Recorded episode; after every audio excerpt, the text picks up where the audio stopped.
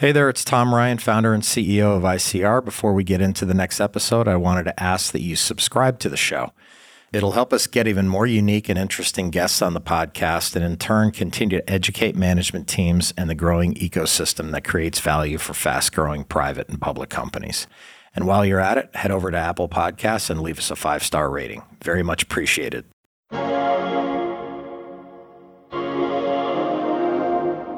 The secret behind the sauce is really how delicious the sauce is. So this is core to Sovos because you can't trick the consumer with delicious. It's delicious or it's not. Sometimes the biggest successes have a pretty straightforward approach. Why complicate the uncomplicated? Our playbook it's not that secretive. We really put phenomenal marketing behind these low household penetration brands. We drive them ubiquitous distribution coast to coast. And we let the rest do the work in regards to the high quality products that we have.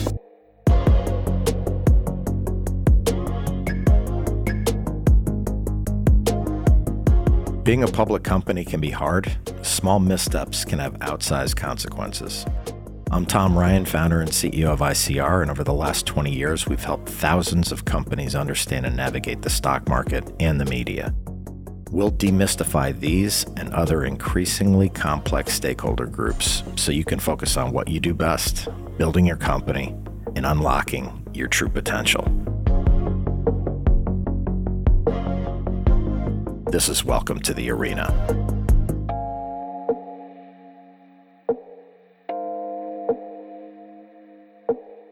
Driving performance can be as simple as putting out high quality products in a small but mighty category. And that's what today's guest has done, with incredible success, I might add. On this episode, we're talking to Todd Lachman, the founder, president, and CEO of Sovos Brands. For 25 years, Todd's delivered growth and value creation for some of the biggest names in consumer packaged goods. He served as global president of Mars Pet Care president of Mars Chocolate, North America and Latin America, and executive vice president of Del Monte Foods Company. He also held senior management roles at H.J. Heinz after moving up the marketing ranks at Procter & Gamble. Outside of his extensive professional experience, Todd's an active board member with Big Brothers and Big Sisters in the Bay Area. He's into skiing, cycling, and hiking with his family and two dogs. I managed to tear him away from his busy life for a conversation about how he built Sovos Brands into the huge success it is today and what made him start the company in the first place. Let's enter the arena with Todd Lack.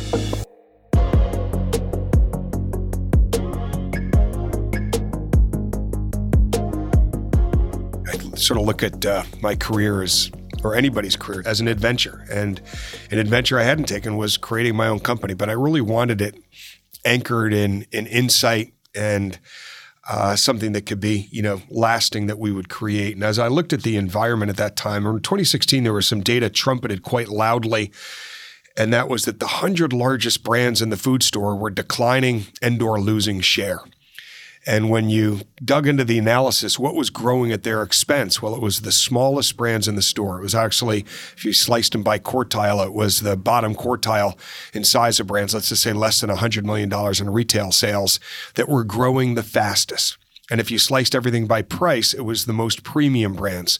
So smaller, premium priced, on trend brands, notably those with high quality ingredients uh, cleaner labels, et cetera, were growing at the expense of the larger brands. But I also knew from my career at large CPG, whether it's Procter or Heinz, et cetera, those companies do a great job about building billion dollar brands, but they really tend to stumble when it comes to acquiring, integrating, and growing these smaller brands. And I felt that there was a really distinct opportunity to create a company with the capabilities, with the talent, with the culture where we could acquire, integrate, and grow these one of a kind food brands. So it really is a high growth, purposefully built food platform. Actually, an analyst gave us the name, hey, you're Food 2.0. Large CPG is Food 1.0. You're really kind of recreating what a food company is all about. And so we've acquired now four brands, Tom. Our first was Michael Angelo's, which is uh, absolutely delicious frozen Italian entrees made at our facility in Austin, Texas. Then we acquired the Rao's brand, which is very premium uh, but accessible uh, sauce, and we've extended that into soup and dry pasta and frozen food, and then Noosa yogurt, best tasting yogurt uh, on the planet. And uh, then our last acquisition was Birchbender. So we have four brands really led by Rao's. Uh, we're a little over 800 million in sales, but Rao's now past the half billion dollar mark. And then Noosa's our next largest, and then Michael Angelo's and uh, Birch Benders.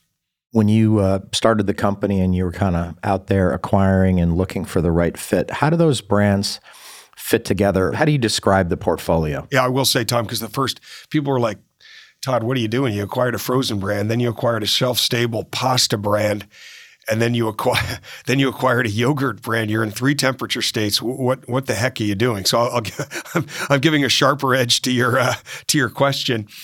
And you know what I said was, look, there's some really specific criteria. The first thing we look at, we're we look at the front of the windshield, how to drive growth, and we're looking for a high growth portfolio. I'm not looking at through the back of my car, looking out the back, that would be, hey, I'm looking at the assets that I have, meaning, hey, I've got canning assets. You know, what can I put in a can? So temperature state really didn't matter to me. What mattered to me is number one, is it the best tasting product in the category?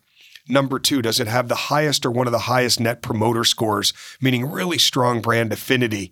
Number three, I look, you know, can that brand have the opportunity to disrupt in the category that it's in? So if you look at Rao's, you know, that's we've totally disrupted the pasta sauce category with a whole tomato kettle made slow simmered sauce. Or Noosa yogurt, which is a whole milk, velvety, different type of yogurt, the best tasting yogurt in the category.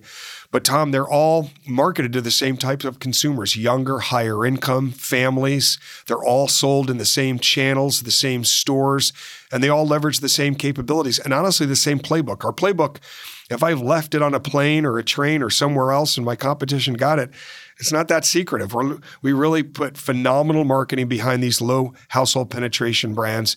We drive them ubiquitous distribution coast to coast, and uh, you know we let the rest you know do do the work in regards to the high quality products that we have. Before we get into more about the company and the portfolio, I did want to ask you. Uh, going public's a big deal. You're kind of approaching your first anniversary as a public company. Why was it the right decision to go public when you did? At the time we went public, we were about the at the five year mark, roughly speaking, four to five years, and you know it was just the right uh, it was the right inflection point for you know given the state of the market, which at that at that time was a good time to go public in September of uh, of 21. I'd say from a shareholder perspective, Advent International, which has been a great partner of ours, uh, private equity firm, primary backer, and you know myself, Bill Johnson, our chairman, you know other you know key shareholders. It was it was the right time to uh, you know at the inflection point to create value for the shareholders and uh, have our next step in our in our journey. It was the right time to go public talking about your brands, I wanted to zero in on Rao's I was telling you earlier, I'm a huge uh, customer. It's just uh, an amazing product, and we'll have it on you know pasta, but we'll also have it when we're making pizza at home. I feel like it kind of came out of nowhere, but uh, that's probably not true. Tell us about the brand and what's really been the secret behind the growth of that brand. The secret behind the sauce is really how delicious the sauce is. So this is I'll just start at the at the core point, and that again is core to Sovos because you can't trick the consumer with delicious. It's delicious or it's not. And so, if I fundamentally look at my portfolio, delicious, delicious food for joyful living is actually our uh, sort of vision internally. And Rao's sauce is absolutely delicious. It's different. It's made like homemade. It is whole tomatoes. It's olive oil. It's three or four other simple ingredients, slow simmered in kettles and then put into a jar. So it's why a lot of Michelin chefs, some have come clean, some have stayed anonymous, and they say that Rao's is the sauce that they use to fake homemade for a dinner party. And, you know, so that is the core. Absolutely delicious sauce made primarily in Naples, Italy. We have about 20 kettles over there. We have 10 kettles now in the US, made the exact same way with the exact same tomatoes. But you're right. I mean, it, it did somewhat come out of nowhere. When we acquired the business in July of 2017, it was about $65 million in net sales. On an LTM last 12 month basis at the end of Q3, the Rao's brand is now about $510 million in size. So it's about seven, you know, X plus in the size that we have it. And, and why is that? The first is that we've driven ubiquitous, you know, coast to coast national distribution of the sauce. You can really buy Rao's sauce everywhere. We have extended that Rao's sauce. You can buy Alfredo sauce. You can buy new versions of the pizza sauce, which we talked about. You can get it in large sizes. You can get meat sauces. So we've really kind of exploded out the opportunities within sauce itself. But even then, Tom, we're in only 12% of households. So 88% of consumers that uh, shop in the store, you know, did not purchase Rao's over the past 52 weeks. And it's why, you know, we spend well over $20 million in marketing on the brand today. When we purchased it, they were, you know, basically spending a few hundred thousand dollars. So, you know, what we've also done to drive that brand, you know, further is we're now you can get Rao's soup, you can get Rao's dry pasta, you can we're leveraging our frozen capabilities that we acquired with Michael Angelo's to launch Rao's into frozen as well. And we are launching nationally, uh, drum roll please, uh, frozen pizza in 20, 2023. So Rao's will be in the frozen pizza section of the stores by mid 2023. You have talked about a lot of the new products and, and innovations that you're doing with Rao's, and, and you've said publicly, you know, it's well on its way to being a billion dollar brand. What kind of gets you to that billion dollar what helps you cross that mark kind of stuff that people don't see but that is important to like investors to know? So number one to get to a billion dollars is to continue to grow sauce. And sauce is actually the biggest building block to get to a billion while it has also been the biggest building block to get to half a billion. And that's because the market leaders are all in over 30% of households now, we understand at our price point, we're not going to get into 30% of households, but we just get to 20% of households, and we're in 12% today. That is an enormous building block. And the way to get there is just to increase our average number of items. We have about 12 average items today. Number two is just awareness of the brand. We have 50% awareness of the Rao's business. The market leaders, the other top four brands have 80 to 90% awareness. So we are going to keep investing behind this brand. And that's a great point, Tom, that we, I think, is very differentiated for Sovos this year. First, we're probably one of the only peer of our companies vis-a-vis our peers that's growing net sales. So we're up about 7, 16.5% on an LTM basis. That was about our same growth in Q3. And if we look, you know, year to date, 9% volume growth and about 7% on price. Now we had more pricing in Q3, but we're driving volume and price. And we also increased our marketing 20% when a lot of our peers are cutting. So, you know, myself, our team, our board is fully behind continuing to increase investment behind this business that'll grow household, that'll grow awareness of the brand, that'll help drive that to a billion. So that's sauce and then really continuing to grow. I mean, if you look at soup and dry pasta and frozen, all the fastest growing brands in those categories of the top five to seven players, but they're all less than a two share. So a lot of room there. And then the next building block would be frozen pizza and another new launch. Obviously, tons of white space here still in the States, but how do you approach international? Sure. So, point number one is we get calls, honestly, from retailers all around the world asking, can we sell and, and, and ship them Rao's? And, you know, I, I, I think we're really trying to stay focused on our largest beachhead, which is really, you know, increasing the size of the total Rao's brand to a billion dollars primarily in the US. However, there is still Canada, a very close international uh, opportunity here. We, you know, we can barely keep our products in stock at uh, some of the retailers there, but we are well undershared there. So there's some other closer in international opportunities that we're focused on. And then at the right time, probably uh, you know, one or two years from now, we can look uh, maybe across the pond, et cetera. We're putting in some resourcing, but but right now, international, there are opportunities, but we're going to tackle the very close in opportunities to make sure that we're not getting distracted from uh, the enormous opportunities here in the U.S. for uh, for the Rao's brand.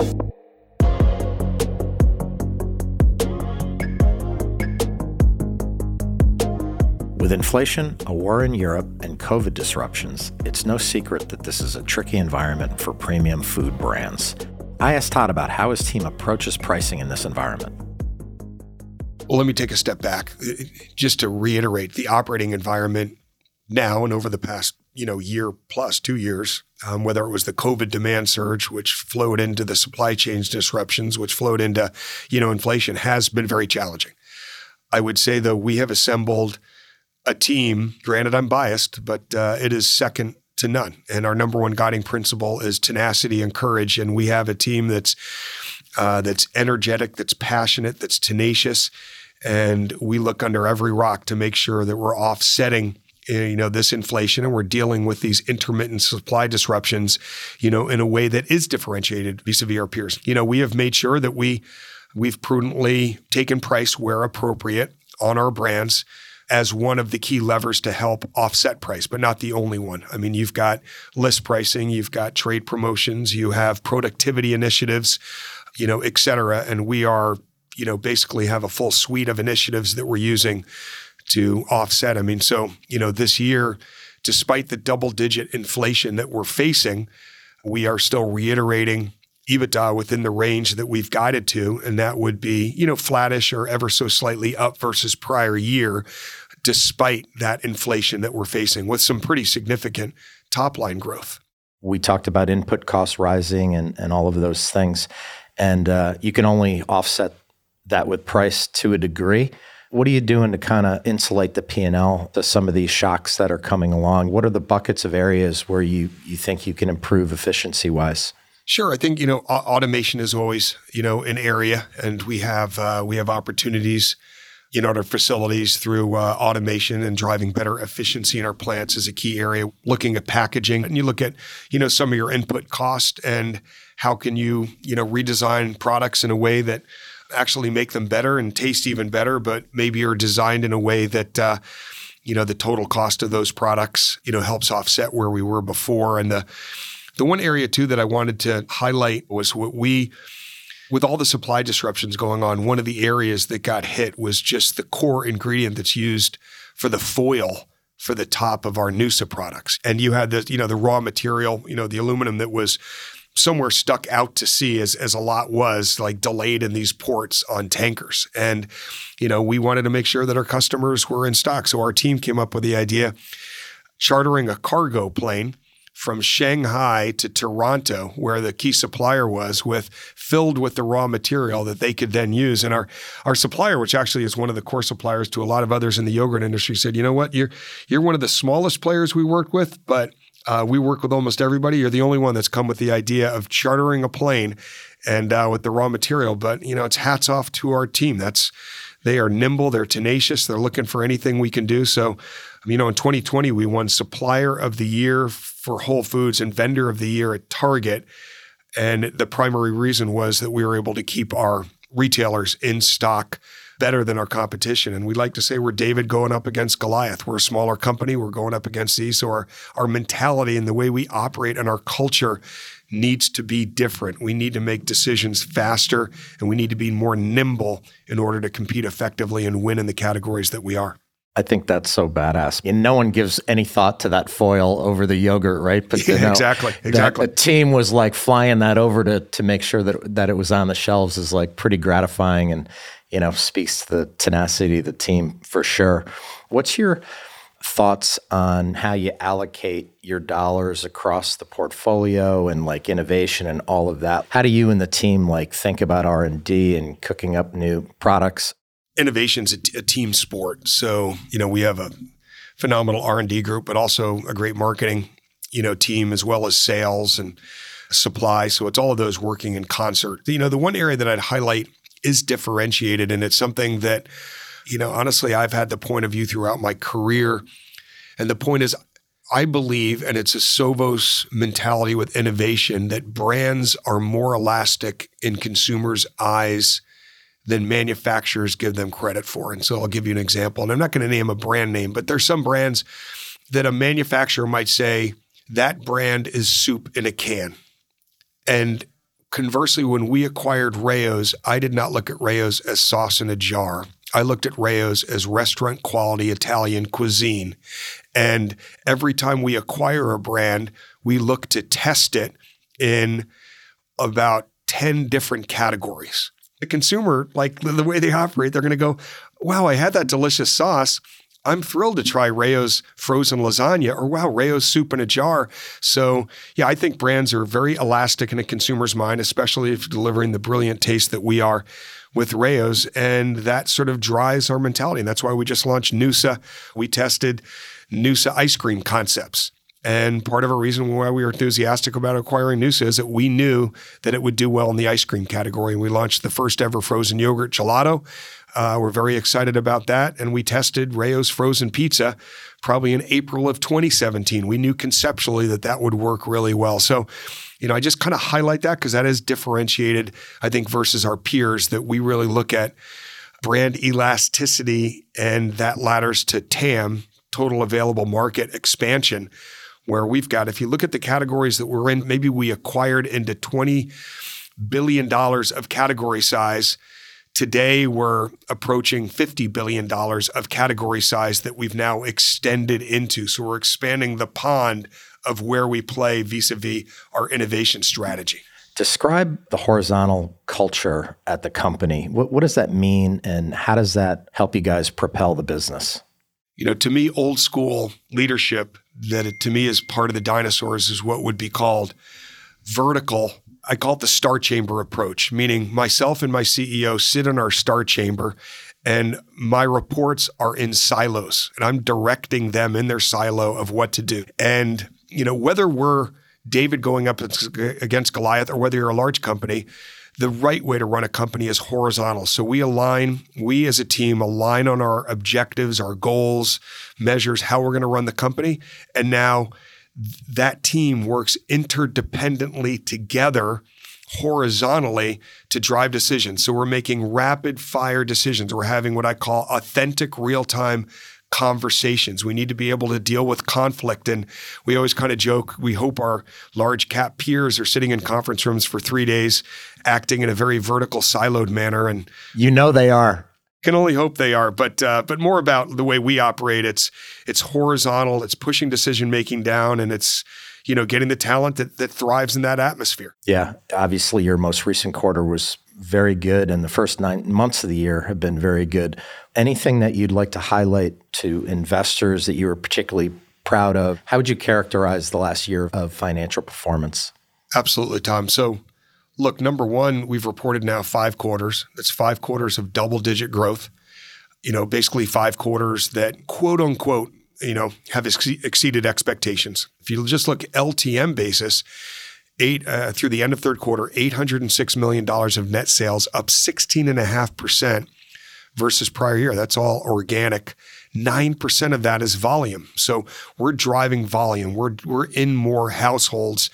And on an LTM basis, our margin's up 270 basis points to 13.6%. If I, you know, just now look at Q3, our EBITDA was up basically 14.5% versus prior year. So we are now driving year on year profit growth in a highly inflationary environment.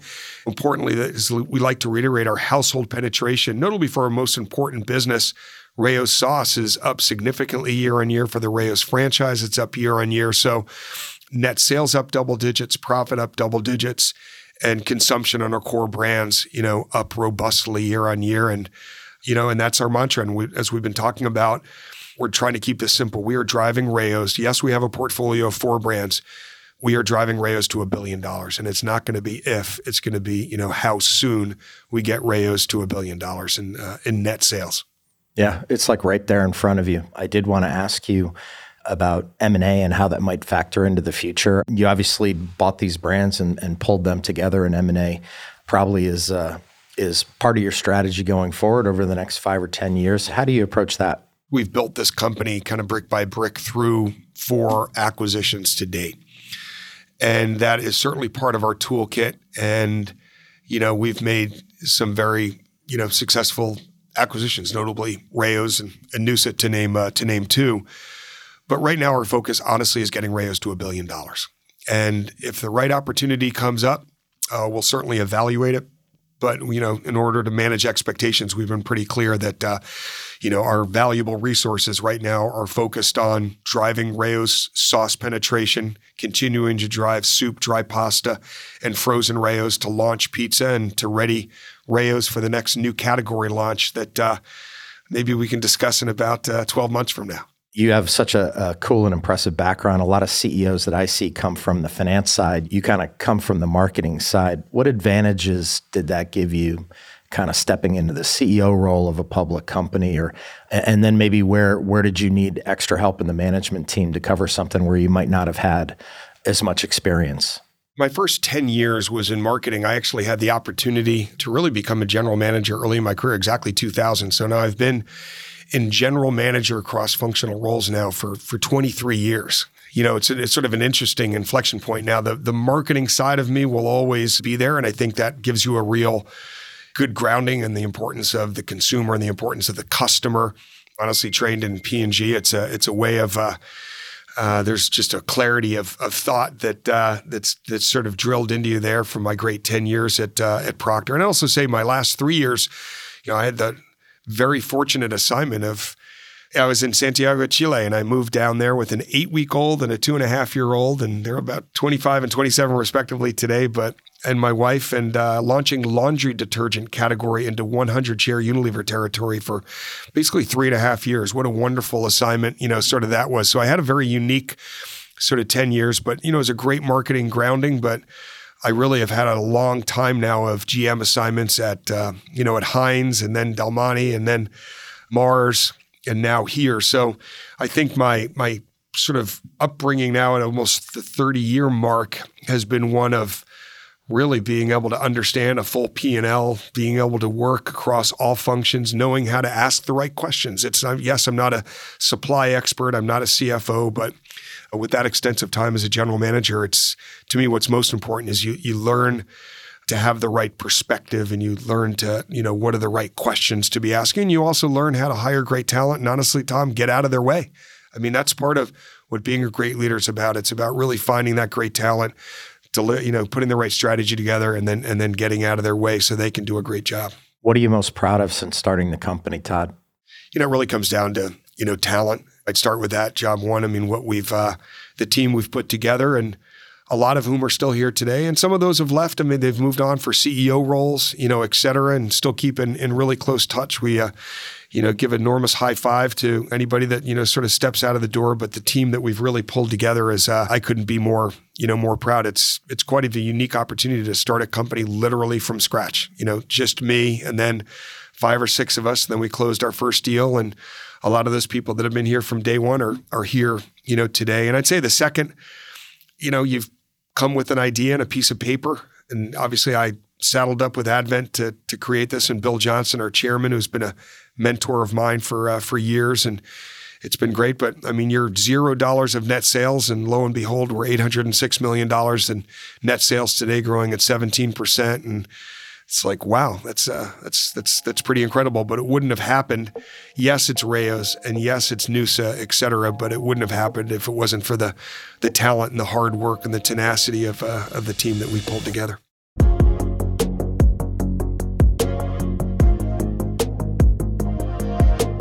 Starting something new like Sovos Brands from scratch takes real grit and a great vision. Todd's got both. He's assembled an incredible portfolio of products and has a long runway for growth. At Welcome to the Arena, we're working really hard to bring you exciting guests and great content. If you found this episode insightful, subscribe to the show on your podcast app and leave us a five star rating. The more the show grows, the more interesting voices we can have on the podcast and in turn, that should demystify a lot of the stakeholders around public companies and soon to be public companies. Thanks for listening. A big thank you to Todd for sharing the unbelievable story of Sovos Brands. He's following a smart playbook and keeping his eye tightly focused on the prize. We'll be cheering him on all the way. This is Tom Ryan. We'll see you next time back in the arena. References to specific stocks are not intended to be recommendations for specific trading behavior. Comments presented on this podcast are intended for informational and educational purposes only, and do not represent opinions or recommendations on whether to buy, sell, or hold shares of a particular stock. All investors are advised to conduct their own independent research into individual stocks before making a trading decision. In addition, investors are advised that past stock performance is no guarantee of future price performance.